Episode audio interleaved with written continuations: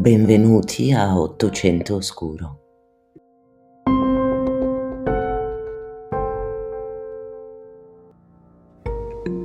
Tutto ebbe inizio con una serie di efferati omicidi nella provincia di Pampanga, Filippine, a partire dalla seconda decade del 1800.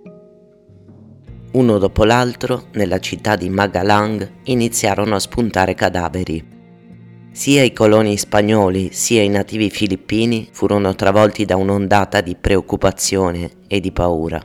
Nessuno capiva cosa stesse accadendo e tantomeno perché, tanto più che all'epoca accadimenti di questo genere non si erano mai verificati.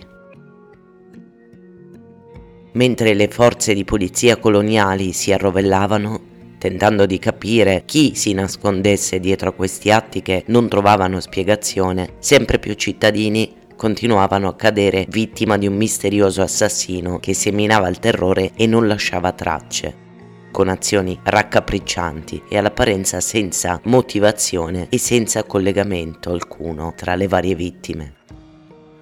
Nell'arco di circa un decennio si verificarono 57 omicidi riconducibili a una stessa mano, sebbene perpetrati in zone diverse della città, e i Guardia Civil, traslitterazione filippina di Guardia Civil alle forze di polizia spagnole, privi di indizi concreti e di sospettati, sapevano che incombeva su di loro la responsabilità di un caso gravissimo irrisolto con la popolazione che conviveva con il terrore quotidiano di poter incontrare un assassino sconosciuto per le strade di Magalang.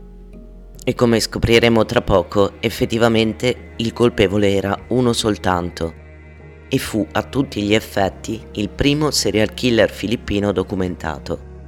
Si trattava di un prete. Juan Severino Mallari era originario di San Nicolás, oggi Macabebe, nella provincia di Pampanga, una delle città più antiche e importanti del territorio. Dopo aver concluso gli studi in teologia all'Università Cattolica di Santo Tomas nel 1809, fu ordinato sacerdote e divenne coadiutore a Gapan, Lubao e Bacolor. Ha poi tentato più volte di proporsi per il ruolo di parroco in diverse zone tra cui Orani, Mariveles e Lubao, ma venne rifiutato probabilmente anche perché nativo. All'epoca il ruolo di parroco era tendenzialmente una prerogativa degli spagnoli, che governavano le Filippine già da metà del Cinquecento. La colonizzazione spagnola era infatti iniziata con l'arrivo della spedizione di Miguel López de Legazpi il 13 febbraio 1565, con un primo insediamento a Cebu, cui ne seguirono di nuovi verso nord quando venne raggiunta la baia di Manila sull'isola di Luzon. Furono gli spagnoli a portare l'unificazione politica dell'arcipelago, precedentemente costituito da isole indipendenti, e chiamarono il territorio Nuova Spagna, un nome che rimase fino al 1821. In ogni caso, tornando al nostro protagonista, era un giovane cocciuto e non si diede per vinto. Lo storico psichiatra e autore Luciano Santiago, scrisse della vita dell'uomo nel suo libro Pionieri Kapampangan nella Chiesa delle Filippine, rivelando che il sacerdote di Macabebe fu il primo filippino a presiedere l'importante parrocchia di Pampanga, in un periodo in cui non era davvero comune per i filippini occupare posizioni così rilevanti. Mallari era anche uno dei primi nativi a padroneggiare l'arte della calligrafia una testata di Pampanga, Singing, affermava come Mallari amasse usare il suo talento per decorare i rapporti annuali della parrocchia, illustrando cornici di viticci fioriti, aggiungendo sulle pagine angeli in piedi sulle nuvole, un animo delicato all'apparenza e uno spirito devoto a Dio. Questo talentuoso artista era l'ultima persona che ci si poteva immaginare fosse capace di commettere crimini così orribili. La figura del sacerdote durante l'era coloniale era, come d'altronde ancora oggi, molto rispettata e dobbiamo immaginare che anche e soprattutto per il fatto che lui fosse filippino e non spagnolo, la gente del luogo lo considerasse affidabile, un'autorità religiosa, un punto di riferimento della comunità. Ma il male, come ben sappiamo, indossa molte maschere. Poco dopo la nomina di Mallari, sua madre si ammalò. La donna che lo aveva aiutato e seguito in tutto il suo cammino di rivalsa e di conquista di una posizione di rilievo, improvvisamente iniziò a deperire. I medici tentarono varie terapie, ma lei sembrava non dare cenni di miglioramento.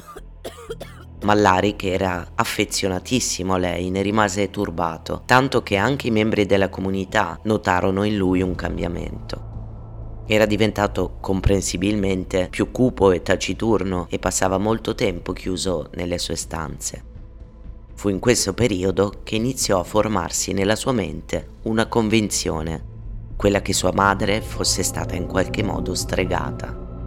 Secondo lui era stata colpita dal Nakulam, un sortilegio che nelle antiche credenze filippine si riteneva derivasse da malvagi incantesimi di un Mangukulam che aveva il potere di portare malattia o morte a specifiche persone, pungendo un simulacro di cera o stoffa con uno spillone magico. Molto simile al nostro malocchio o alle pratiche voodoo fortemente diffuse sempre in quel periodo, sebbene in altri paesi. Queste credenze ancora oggi sono piuttosto diffuse nelle Filippine. Potete quindi immaginare quanto potessero essere potenti nel secolo oscuro.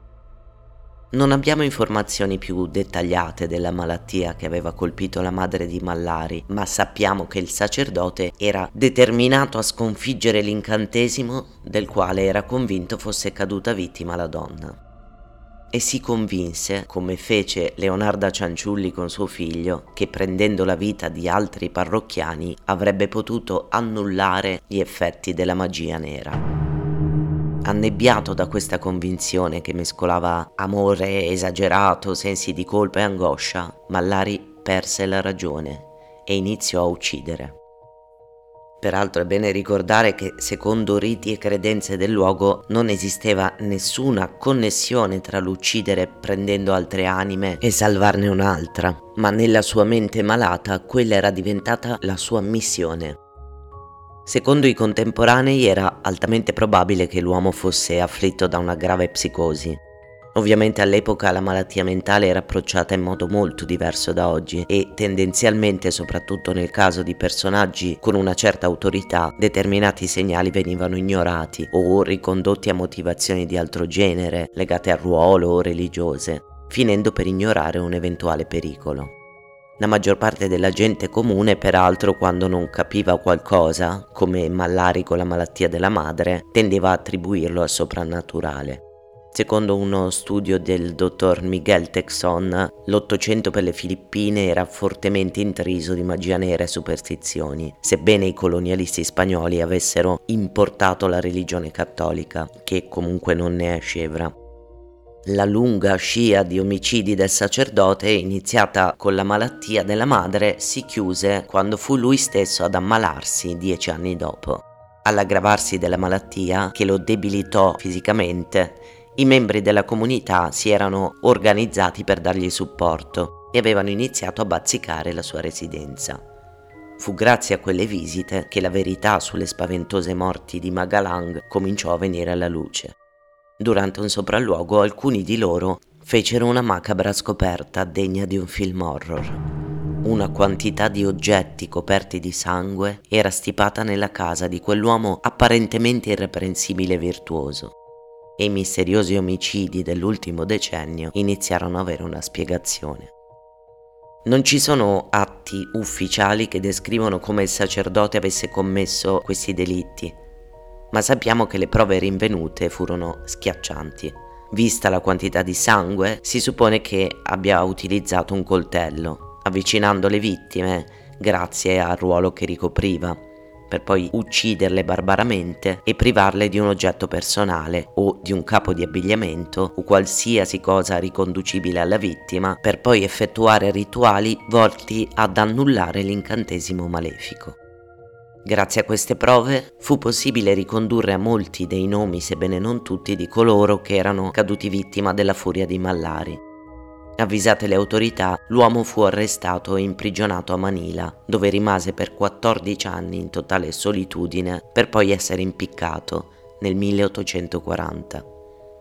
Come potete immaginare le fonti per questo caso sono poche, anche e soprattutto perché ai tempi la vicenda suscitò forte scandalo data la carica ricoperta dall'omicida e sia la Chiesa sia il governo spagnolo insabbiarono presto la faccenda. La prima per ovvi motivi, il secondo perché non era particolarmente interessato agli omicidi in quanto le vittime erano nativi e non bianchi spagnoli. Vi lascio con una curiosità. A Natale di quest'anno, ovvero tra meno di un mese, uscirà nelle sale filippine un film horror che trae spunto proprio dalla sua vita, dall'inequivocabile titolo Mallari. Trovate il trailer su YouTube, ovviamente solo in lingua originale. Il regista Roderick Cabrido, molto conosciuto anche negli Stati Uniti, è filippino come l'intero cast. Grazie ancora una volta per avermi ascoltato. Al prossimo episodio.